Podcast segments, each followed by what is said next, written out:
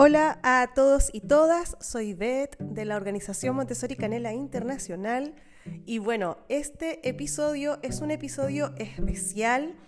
Eh, justamente yo creo que, que surge, que nace, ¿verdad? Gracias a una pregunta que me hizo una persona de Argentina. No sé si lo sabes, pero cada lunes en las historias de mi Instagram que en el Instagram me puedes encontrar como Bet Montessori Canela. Allí eh, las personas de muchos países, de muchos lugares me hacen preguntas y yo las voy respondiendo.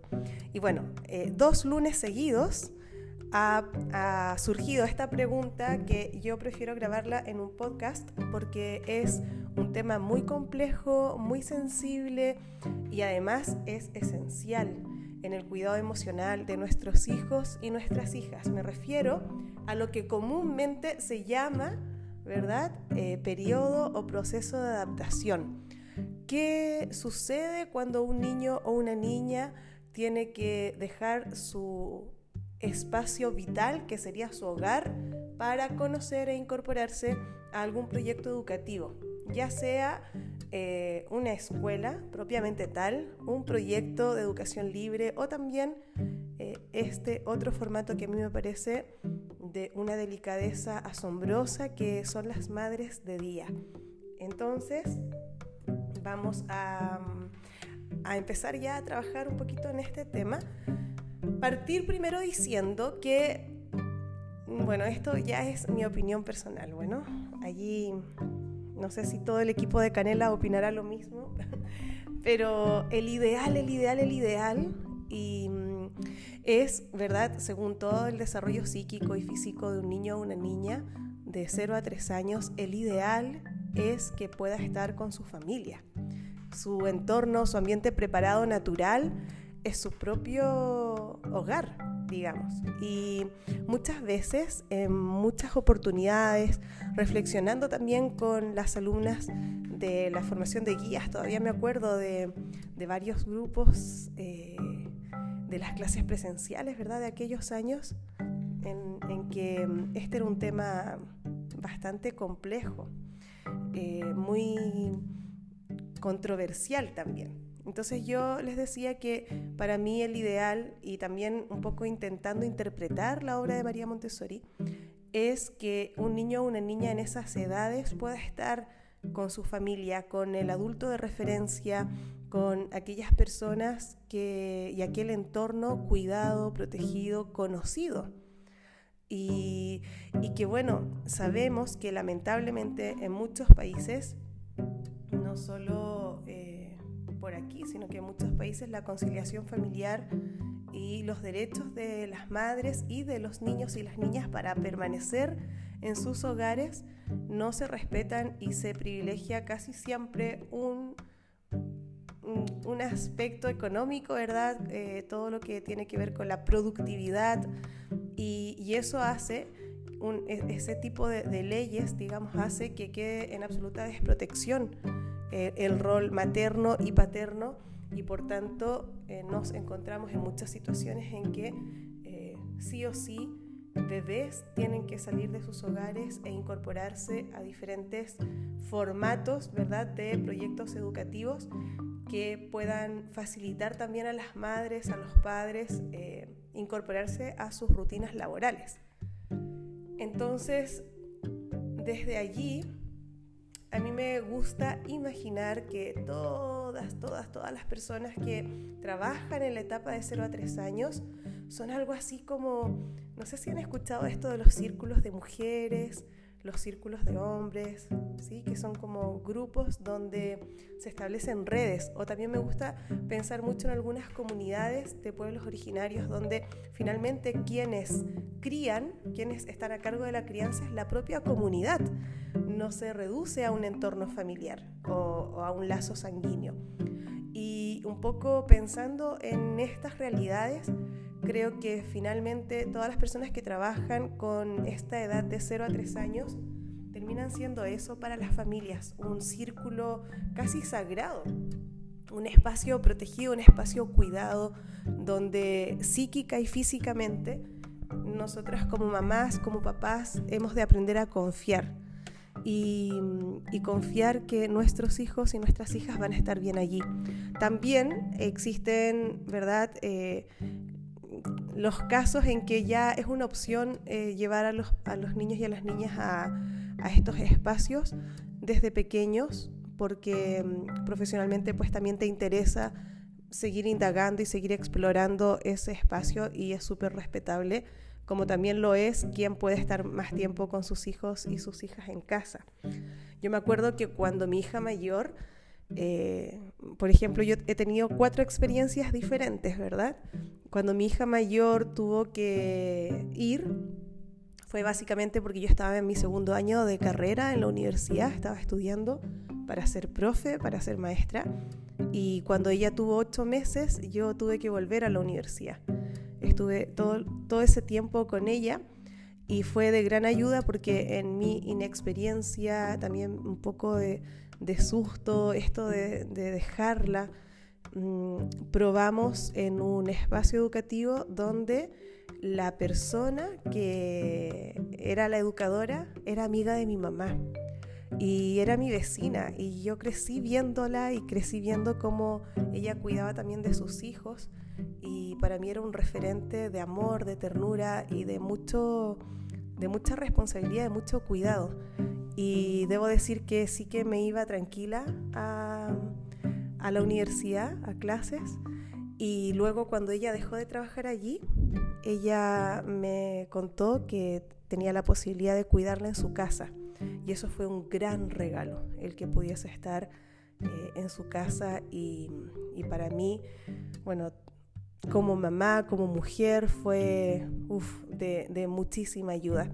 Y eso me pasó cuando mi hija tenía ocho meses. Yo creo que a ti igual te puede estar pasando algo similar.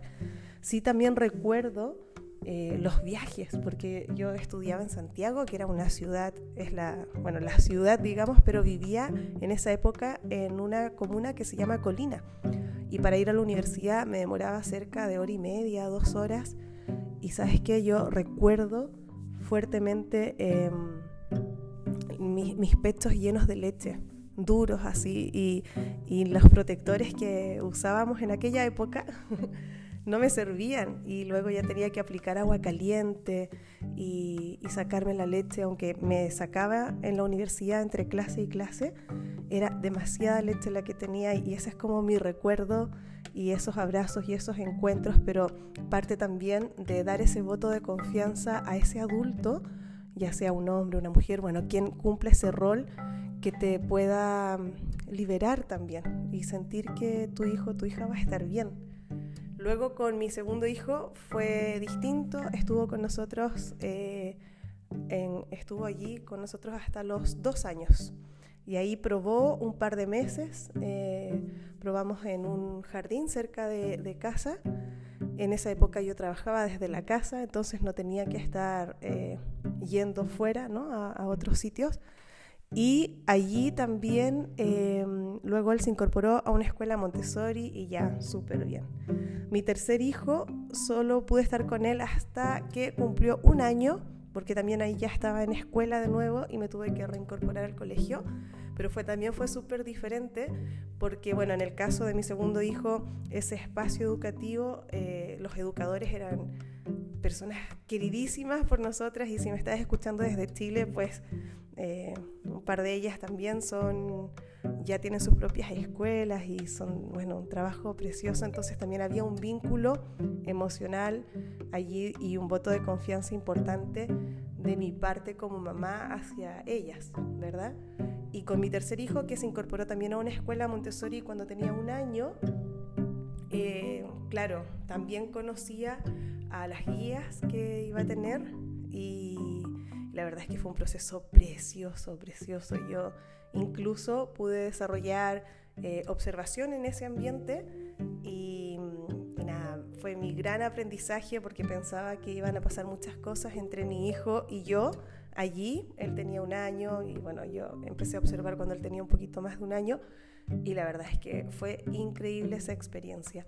Y luego con mi último hijo, que, que bueno, que ahora tiene 12 años, él estuvo con nosotros eh, hasta que tuvo que entrar a la escuela a los tres años. Así es que ese es como un poco el, camino y tiene directa relación con el tipo de actividad o de desarrollo laboral en el que yo me encontraba. Y, bueno, pudimos ir turnándonos en ese espacio. Entonces yo entiendo mucho la angustia o la presión o las sensaciones que a veces uno tiene, ¿verdad? Como de ideas, así que empiezan a, hasta parecen antagonistas a veces. Pero sea cual sea la decisión, creo que los espacios educativos de 0 a 3 años y también, por cierto, de 3 años en adelante, que serían las casas de los niños, son espacios que de verdad creo que si más que uno que lo vea en un catálogo o en una página web o, ¿verdad? o en redes sociales, yo siempre, siempre, siempre le digo a las familias que el ideal es ir y sentir y confiar en tu instinto, porque tenemos instinto paterno y materno, tenemos, somos mamíferas, no nos podemos olvidar nunca de eso. Entonces, si tienes la posibilidad de ir, de conocer el espacio, conocer a los adultos que van a estar allí.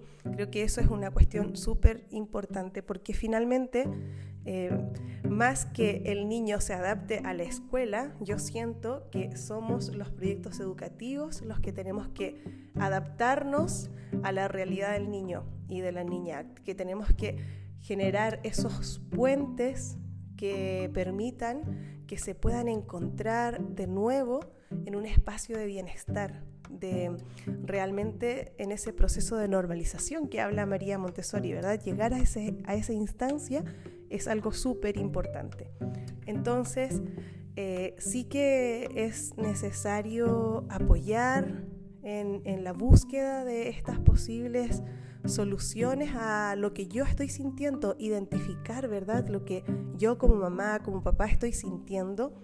Y es en ese sentido, pues como un poco para poder saber realmente qué es lo que necesita mi hijo. Ese, esa búsqueda de respuestas me va a llevar a también sobrellevar esto de mejor manera, siempre pensando que es un proceso, es un proceso largo en algunos casos y un proceso más breve en otros casos.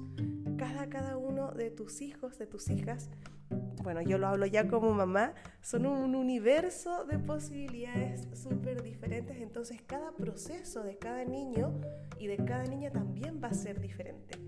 Entonces, nuestros hijos, nuestras hijas siempre nos van haciendo así como una especie de espejo, van reflejando nuestras propias inseguridades, nuestros propios miedos, em, aquellas cosas que, que, no vemos con tanta claridad, ellos nos las reflejan así, uff, impresionante. Entonces también la invitación es que podamos como adultos de referencia estar atentos, atentas, para saber realmente qué es lo que está sucediendo y, y bueno, tener en esto súper en cuenta que si vamos a hablar de adaptación entre comillas, el niño no es el único que lo vive, sino que lo vivimos nosotros también, ¿verdad? Los adultos que acompañamos este proceso, ya sea ya seamos eh, en nuestro rol familia o los y las educadores que estamos allí.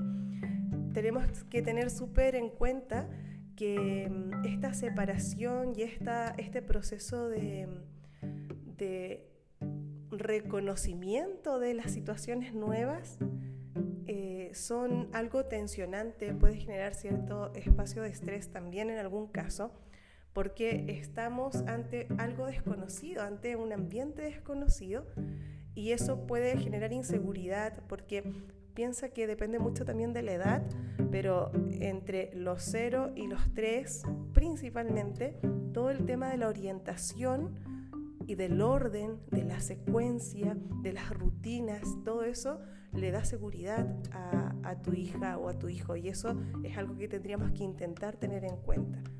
Hay formas, ¿verdad?, de manifestación, como ya lo sabemos. Eh, algunas eh, lo van a mostrar todo hacia afuera y vamos a ver como situaciones de enfado, de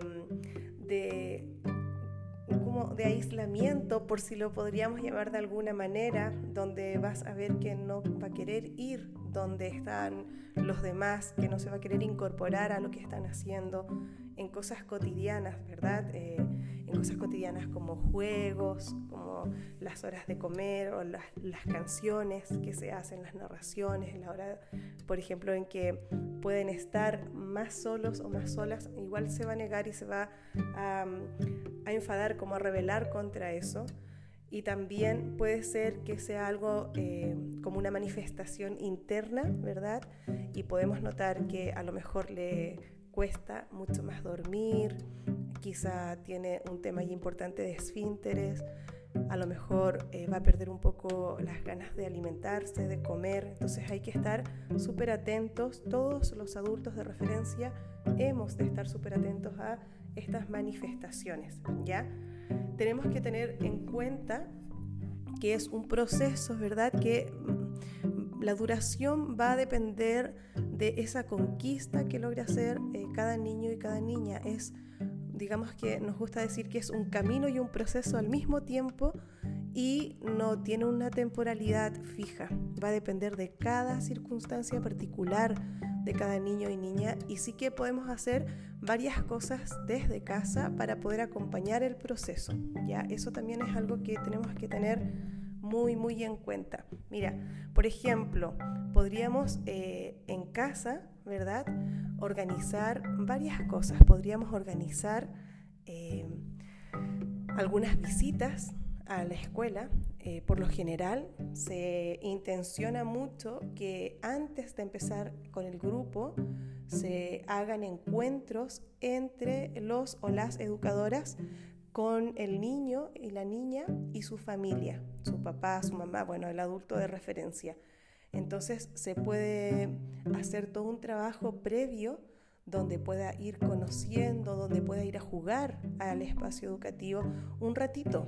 Un ratito puede ser una hora, puede ser un par de horas. Hay escuelas donde se organizan como especies de agenda donde eh, las familias primero tienen como una celebración, como una fiesta antes de empezar la escuela. Entonces la fiesta se hace en el en el proyecto educativo y, y, esto es para todos los niños y las niñas que entran por primera vez. Entonces allí se hace una celebración y es algo como muy distendido entre ellos y ellas se van conociendo, juegan en un contexto muy lúdico, muy familiar, muy natural, eh, muy fluido también, sin, sin, pautas en este sentido de, de estructuradas. ¿no? Es la convivencia de esa comunidad que se acoge, que se conoce. Entonces, para los niños y las niñas ya empieza a ser un espacio un poquito conocido. Luego de eso se hacen a veces, como te decía hace un rato, especies de agendas, se calendarizan momentos donde eh, el primer día, por ejemplo, eh, pueden ir una hora. Entonces van una hora con su familia, por decir algo al segundo día, entonces vas por turnos, estás con los niños y las niñas por turnos. A lo mejor en al, otro día, pues ya se extiende a dos horitas y, estás allí, puedes estar con el adulto de referencia o también puede ser que eh, poco empiecen a salir, ¿verdad? Y solo puedan ir por, por turnos. Eh, empiecen a distanciarse un poco los adultos. No sé si me explico. A veces, al interior de los equipos pedagógicos, lo que se hace es que se ponen de acuerdo para asignar un, lugar al adulto, que es como el espacio de observación, y eh, el adulto de referencia no se mueve, el papá o la mamá o quien acompaña al niño o a la niña, sino que el niño es, es quien sabe que siempre va a estar ahí y entonces es el niño o la niña quien se acerca a su padre o a su madre en ciertas ocasiones cuando lo necesita. ¿Por qué? Porque lo que necesitamos es que los niños y las niñas le otorguen un significado nuevo al nuevo adulto que les va a acompañar en el espacio educativo. Entonces, para poder ir relacionándolo y conociéndolo, es súper importante que el ambiente esté despejado. ¿En qué sentido? En el sentido de que el niño o la niña pueda ir de a poco relacionando, ¿verdad? Ese entorno y ese adulto como parte del ambiente preparado. Hay escuelas Montessori en el mundo directamente en distintos países que eh, hacen todo esto y cuando ya llega el grupo, los adultos de referencia no entran, los papás, las mamás no entran al ambiente preparado directamente, sino que se hace todo el trabajo al interior con cada eh, guías y coguías. Está todo el equipo de adultos de la escuela ahí a disposición para poder acompañar el proceso. Ya, entonces eso también depende mucho de las decisiones pedagógicas que tome cada grupo. Pero por lo general se inicia, ¿verdad? El niño acompañado de su mamá o de su papá junto al equipo de maestras, un primer encuentro en que, sea, en que dura una hora y se hacen turnos, un segundo eh, encuentro y tercer encuentro, por ejemplo, en que ya eh, duran dos horas estos, estos turnos otro encuentro por fechas que duran tres horas, ¿sí? Por lo general. Y ya cuando vas en el octavo o en el noveno día de encuentro, eh, aproximadamente duran cuatro horas los, los momentos y luego ya, y bueno, y, y están ya todos juntos. O sea, cuando ya empezamos a ampliar a tres horas, ya está todo el grupo junto. ¿Sí? Y luego ya hacemos otro momento de cuatro horas y otro momento de cinco horas, donde al principio no incluyes la comida, en el caso de que pases toda la mañana eh, y vayan a comer a casa y luego ya la vas incluyendo, cinco horas aproximadamente. Entonces es algo paulatino, es poco a poco. En algunos países también lo que se hace es, bueno, esto lo hacen de manera previa, ¿verdad? Eh, y durante los las primeras semanas de escuela. Ahora, hay también otros países donde, por ejemplo, el proceso lo pueden vivir por, qué sé yo, aquí en este caso lo que yo te he contado son aproximadamente dos semanas, eh, más o menos, ¿verdad? Entonces a veces también lo que hacen es que van determinados días, los más pequeños, entonces estás allí con, el grupo de los más pequeños. Luego al siguiente día o a los dos días, eh, ah no, perdón, primero van los mayores, ¿ya? Entonces, porque con los nuevos, nuevos pequeñitos haces esto que yo te he comentado hace un rato, pero luego eh, van primero los mayores, imagínate el primer día, entonces estás con todo el grupo de mayores. Luego a ese grupo se suman los pequeños. Entonces, claro, los mayores ya han recordado, conocen el ambiente, ya han recordado ciertas presentaciones, ya, sobre todo, gracia y cortesía, vida práctica, ¿verdad? Todo lo que tiene que ver con el cuidado del ambiente, con todo lo sensorial. Bueno, haces allí todo un trabajo y al día siguiente o a los dos días siguientes se incorporan los más pequeños del grupo y entonces hacen el rol, ¿verdad?, de hermanos mayores y que, entre comillas, como lo que hacen es un poco apadrinar a cada uno de los pequeños que están entrando al grupo para ir mostrándoles ciertas cosas. Y empiezan a entrar de a poquito en esa dinámica y luego se suma al siguiente día o a los dos días, se suma el grupo de los medianos. Entonces así también se hace un proceso paulatino y de reconocimiento, porque recuerda siempre el orden, la organización, la secuencia, el ritmo que vaya siguiendo cada eh, niño y niña, es el ritmo también que va a ir adquiriendo el grupo completo a nivel colectivo y eso le da mucha tranquilidad a un niño o a una niña pequeña que entra por primera vez a un espacio. Por eso es que es tan importante y es muy interesante en Montessori tener las edades mezcladas porque de una u otra forma eso facilita muchísimo eh, el proceso porque siempre tienes niños y niñas, imagínate, aproximadamente un tercio de niños o niñas que ya conviven en ese espacio y, o dos tercios que ya conviven allí y que ya conocen cómo funciona, ya se han apropiado de ese ambiente y luego solo tienes un tercio que es el grupo que nuevo, digamos, que se incorpora al grupo completo. Entonces, em, si ya tu escuela está en marcha, es muy raro que empieces con todo de cero. Ya siempre hay algo de un punto de partida del cual poder seguir eh, tejiendo. Insisto que es un proceso súper personal.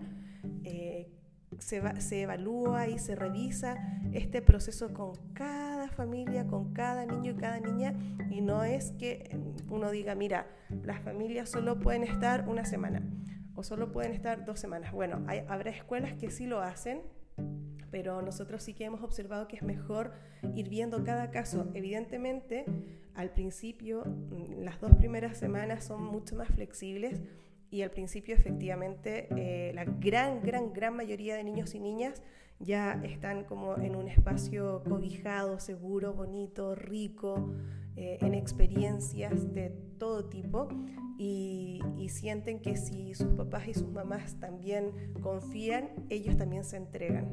Energéticamente nuestros hijos y nuestras hijas son súper leales a nosotros y, eso se nota muchísimo en, estos procesos, digamos, de, inicio de curso. ¿ya? Entonces eh, es importante como cositas para tener en cuenta que podamos estar siempre abiertos a la individualidad, a la personalidad de cada niño y cada niña, ¿verdad? Sin sentir que unos van más rápido, otros más lento, o sea, sin entrar en la comparación. Eso como mamás y papás también nos sirve mucho porque eh, el proceso inicial, eh, cuando se empiezan a despegar de las familias, eso es súper importante también en la vida de cada proyecto educativo. Y por eso es que más que eh, que se tome como un periodo, ¿verdad? Impuesto por la escuela, tenemos que estar conscientes de que son la consecuencia de varios eh, tipos de comportamientos individuales y de situaciones nuevas que nos va a ayudar a dar una respuesta personalizada a cada, a cada caso. Entonces, ¿qué cositas podríamos ir haciendo en la casa para poder ayudar y favorecer esto? Por ejemplo, eh, antes de que comience todo con el grupo, ¿verdad? Se supone que hemos tenido encuentros en la escuela, ojalá eh, que hayamos podido ir una hora, dos horas, ¿verdad? A nuestros turnos del ambiente con las guías y las coguías. Bueno, antes de que comience toda la rutina de nuevo de inicio de curso, eh, sería súper bueno poder acompañarles a, la escuela, ¿verdad? Eh, pasear por los alrededores de la escuela para que puedan conocer qué cosas van a hacer allí eh, y que relacionen sobre todo ese espacio como un lugar de disfrute, donde qué cosas van a hacer, ¿verdad? Que vamos a poder jugar, a comer, que vamos a poder descansar, bueno, que va a conocer otras personas. También podemos hacer que desde casa, de vez en cuando, se puedan ir em, recordando situaciones y también trayendo a los diálogos los nombres de las personas que van a estar allí en ese espacio con el niño o la niña. También eh, en ese sentido es importante poder nombrar, nombrarnos, porque cuando nos nombramos, también ya se empieza a generar ahí un vínculo, ¿verdad? No es la maestra, sino que tiene nombre y tú sabes quién es y qué cosas van a pasar allí. Eh, es como anticiparse de a poco, ¿verdad?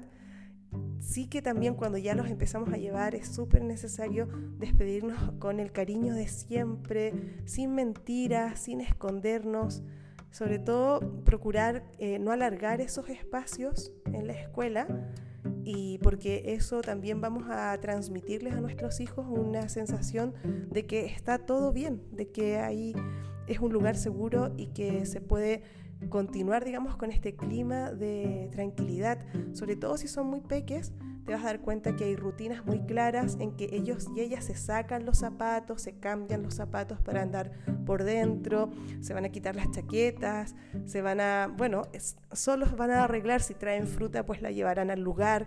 Siempre es bueno que ellos y ellas vayan haciendo estas acciones sin que nosotros estemos allí detrás como pensando, ¿verdad?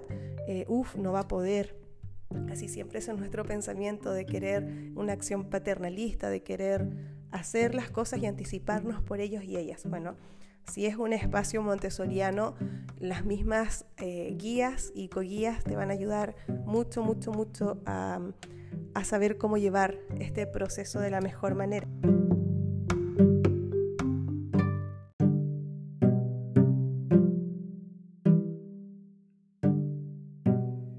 Al fin y al cabo, este clima psíquico, ¿verdad?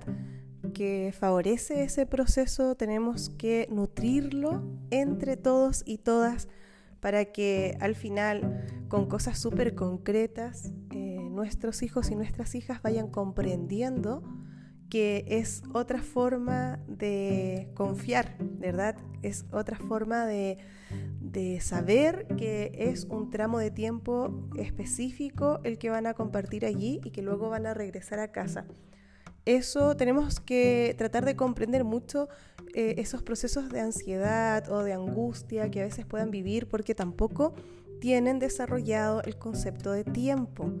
Entonces, en ese sentido, súper eh, necesario, como ya he dicho anteriormente, que podamos acompañar con frases súper cortitas eh, y consignas muy claras, ¿ya? que les permitan orientarse. Y desde ese lugar creo que mm, sí que tenemos que tener en cuenta, ¿verdad? Eh, ¿Qué me pasa a mí con todo este proceso? Que cuánto es el tiempo que necesita un niño o una niña para lograr volver a estar así eh, en su estado natural, por decirlo de alguna manera. Y, y en ese espacio creo que tenemos que seguir acompañando desde casa. En casa podemos favorecer todo, todo, todo lo que tiene relación con la vida práctica. De hecho, el primer podcast de Casa de Niños que voy a, grabar es sobre vida práctica con ideas muy claves, muy claritas para poder acompañar desde el hogar también.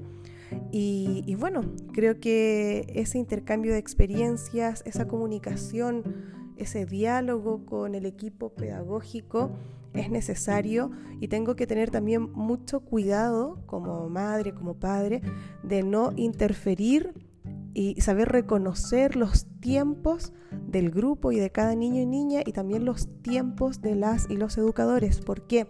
Porque muchas veces a mí me ha tocado observar que las maestras ocupan mucho tiempo atendiendo a las familias y no pueden estar por los niños o las niñas que son realmente quienes le convocan, ¿verdad? Entonces eh, se ha hecho, por ejemplo, como un buzón fuera de cada clase para que la madre o el padre que necesite comunicar algo, eh, pues pueda dejar allí un papelito, hay, unos papelitos y unos lápices y lo pueda poner allí. Y con la tranquilidad que durante la primera media hora, por ejemplo, de la mañana, alguien del equipo va a revisarlos todos y nos va a pasar o nos vamos a traspasar esa información. Eh, para que todos sepamos lo que se necesita.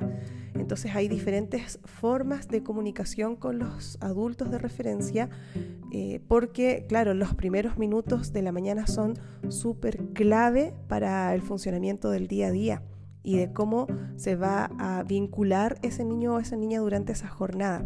Entonces, eh, a veces funciona así, a veces también hay alguien del equipo pedagógico que está atento para poder acompañar a aquella familia que necesita algo más.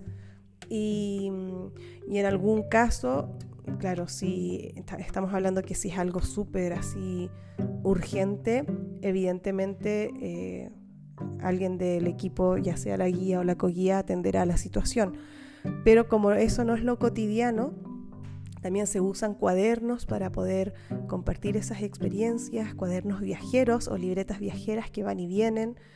Y, eso yo creo que entre todos y todas tenemos que favorecer un clima que permita que los niños y las niñas puedan estar en paz, puedan conectar nuevamente con esa sensación de placer, de bienestar y con esa alegría de vivir que finalmente tenemos en estos espacios y en todos los espacios de la vida donde los niños y las niñas iluminen nuestra ruta. Yo creo que ese es un gran regalo. Así es que, bueno, espero que con estas ideas pues podamos haber o pueda haber respondido un poquito lo que me habían preguntado y vamos a continuar. Vamos a continuar con el Montessori Social. Larga vida a Montessori Social. Yo creo que me alegra mucho recibir todos los mensajitos de ustedes que sé que estas cositas les van sirviendo e incluso a quien se plantea abrir un proyecto educativo, quien se plantea ser madre de día. Espero que estas cosas les vayan sirviendo cada vez más para replantearse situaciones y bueno, verlo siempre desde diferentes perspectivas. Te mando un abrazo, muchísimas gracias por haber compartido este ratito conmigo y continuamos, continuamos con un siguiente episodio que también va a ser un episodio especial es un episodio donde eh, vamos a hacer una introspección, una introspección del 2020 y muchas cosas más. Así es que no te lo pierdas. Un abrazo.